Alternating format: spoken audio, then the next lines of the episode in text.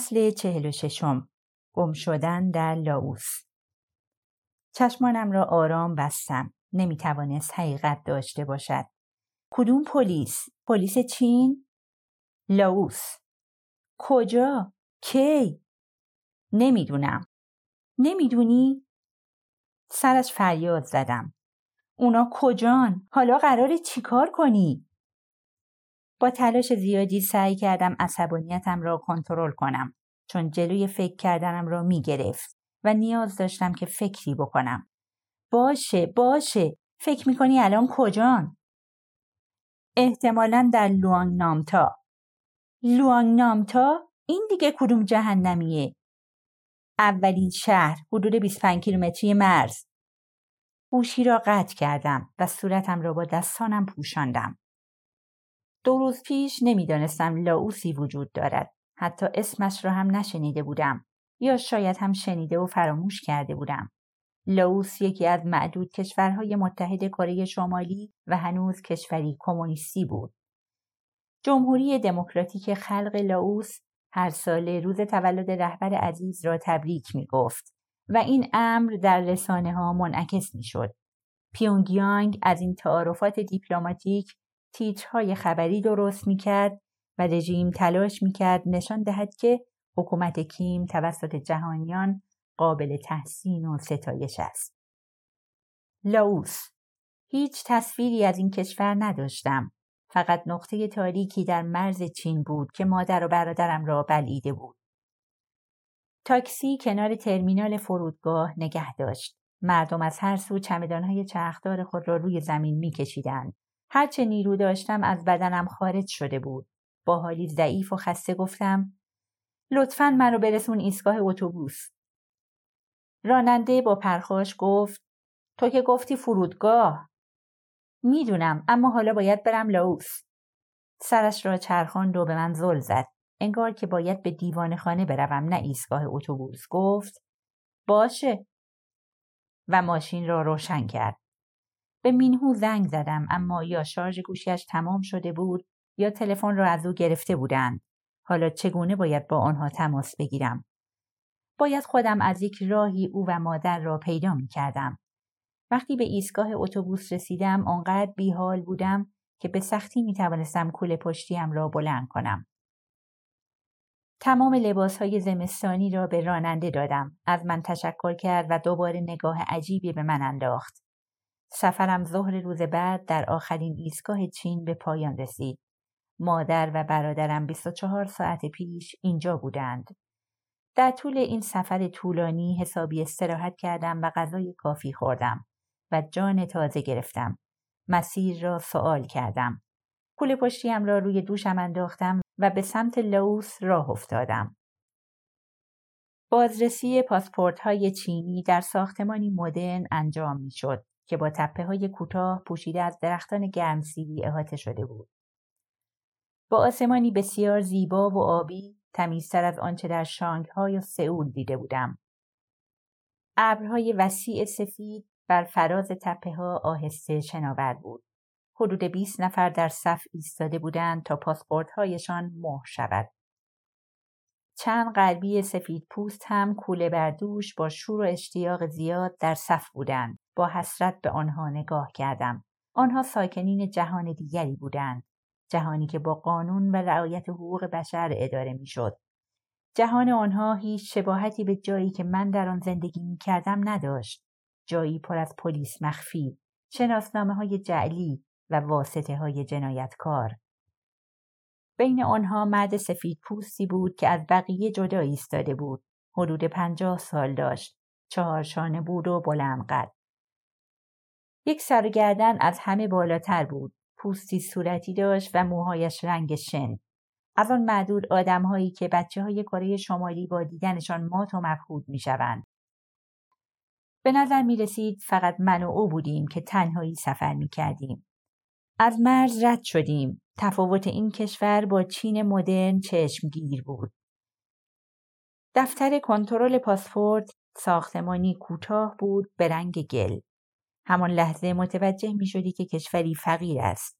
ما سوار اتوبوسی با 20 صندلی شدیم. مرد سفید پوست قد بلند هم سوار شد و پاهایش را به طرز عجیبی زیر سندلی های چوبی خم کرد.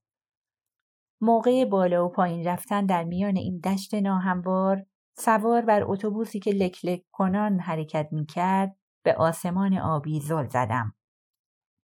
تمیزی هوا باعث شده بود گیاهان به طرز خارق العاده سرسبز و خرم به نظر برسند. درختان چوب سخت و درختان کاوچو، زمینهای نیشکر، گلهای وحشی، گلهای بزرگ بنفش رنگ بامیه و گلهای یاسمن طلایی که از سایبان درختان آویزان بود، همه جا به چشم می‌خورد. شاید اگر ذهنم آرام بود، زیاد به این همه زیبایی توجه نمی کردم. اما در غم و اندوهی که داشتم این زیبایی ها به چشمم می آمد و انگار که لذت بردن از آنها بر من حرام بود. لاوس یکی از آن کشورهای بزرگ اما کوچک است مثل کره. کمی بزرگتر از ترکیب دو کره است و طولش بسیار بیشتر از ارزش حدود 650 کیلومتر از شمال به جنوب کشور مساحت دارد. کشوری فقیر است و محصور در خشکی و هممرز با کشورهای معروفی مثل چین، ویتنام، تایلند، برمه و کامبوج. من از شمالی ترین نقطه این کشور وارد شدم و به سمت جنوب حرکت کردم. سفر به لوانگ نامتا یک ساعت طول کشید. وقتی از اتوبوس پیاده شدم مرد قد بلند سفید پوست و سه چهار نفر دیگر هم پیاده شدند. لوانگ نامتا مرکز استانی به همین نام است. قلبی های زیادی آن اطراف به چشم که یا در بازارها پرسه می‌زدند و یا در ایوان مسافرخانه ها لم داده بودند. به جز ایستگاه پلیس و یکی دو مهمانخانه شهر از خانه های یک طبقه ساخته شده و سیم های تلفن آن در هر خیابان به صورت متقاطع کشیده شده بود. باید یک آدم محلی پیدا می کردم تا بتواند به من کمک کند. این بود که آدرس یک رستوران محلی چینی را گرفتم. صاحب رستوران مردی فربه، صمیمی و خانواده دوست بود که من را یاد آقای آهن میانداخت. به زبان ماندارینی گفتم دنبال دو نفرم اهل کره شمالی که دیروز دستگیر شدن. لبخند زدم و ادامه دادم اگه بتونی به هم کمک کنی قول میدم هر شب اینجا شام بخورم. خندید و گفت خب از دفتر مهاجرت شروع می‌کنیم. اونجا یه سلول موقت داره. همان لحظه به من پیشنهاد داد سوار موتورش شوم تا من را به آنجا ببرد. گفت که اسمش یین است. دفتر مهاجرت بسته بود و به نظر خالی می آمد. بیرون ایستادم. سرم را به سمت عقب خم کردم و فریاد زدم. اوما مینهو منم. هیچ جوابی نیامد. مرد گفت بیا بریم ایستگاه پلیس. وقتی به ایستگاه پلیس رفتیم و سوال کردیم سرشان را به نشانه نفی تکان دادند و گفتند هیچ کدام از اهالی کره شمالی اینجا نیستند. آخرین جا زندان بود که زیاد هم دور نبود. پلیس گفت که اینجا محل مجرمین واقعی است. من انتظار نداشتم خانوادم در آن زندان باشند. آنجا مجموعه ای بود از چند ساختمان یک طبقه که با دیواری گلی محصور شده بود. دوباره با تمام قدرت فریاد زدم اوما مینهو منم بیرون از دروازه اصلی سربازهایی که پستشان تمام شده بود با دختران محلی دور هم نشسته بودند. یونیفرم های خود را درآورده بودند و الکل می نوشیدند و می خندیدند. اینجا هیچ کس رو پیدا نمی کنی که اهل کره شمالی باشه. فقط مواد فروشه و قاتلین اینجان. اضافه کردند که آدمی مثل من نباید به این محل بیاید. در نواحی نیمه استوایی هوا زود تاریک می شود. یین پیشنهاد کرد تا من را به مهمانخانه ام برساند و گفت خیلی خطرناک است که تنهایی در خیابان قدم بزنم. از او تشکر کردم و گفتم که هیچ اتفاقی برایم نمیافتد. داشتم به هر امیدی چنگ می زدم. فکر کردم شاید مادرم و مینهو از دست پلیس فرار کرده و این اطراف پرسه می‌زنند.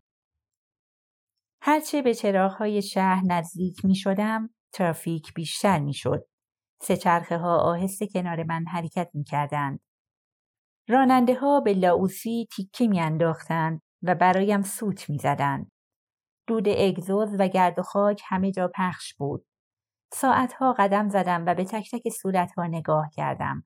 جمعه بود و مجبور بودم برای ادامه جستجو تا پایان تعطیلات آخر هفته صبر کنم. چاره دیگری نداشتم جز اینکه در شهر بمانم. صبح روز دوشنبه مستقیم به دفتر مهاجرت رفتم.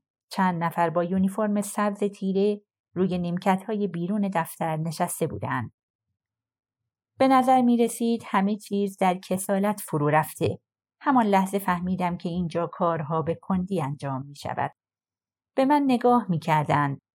خودم را داوطلبی اهل کره جنوبی معرفی کردم که آمده بودم تا به دو نفر از اهالی کره شمالی کمک کنم.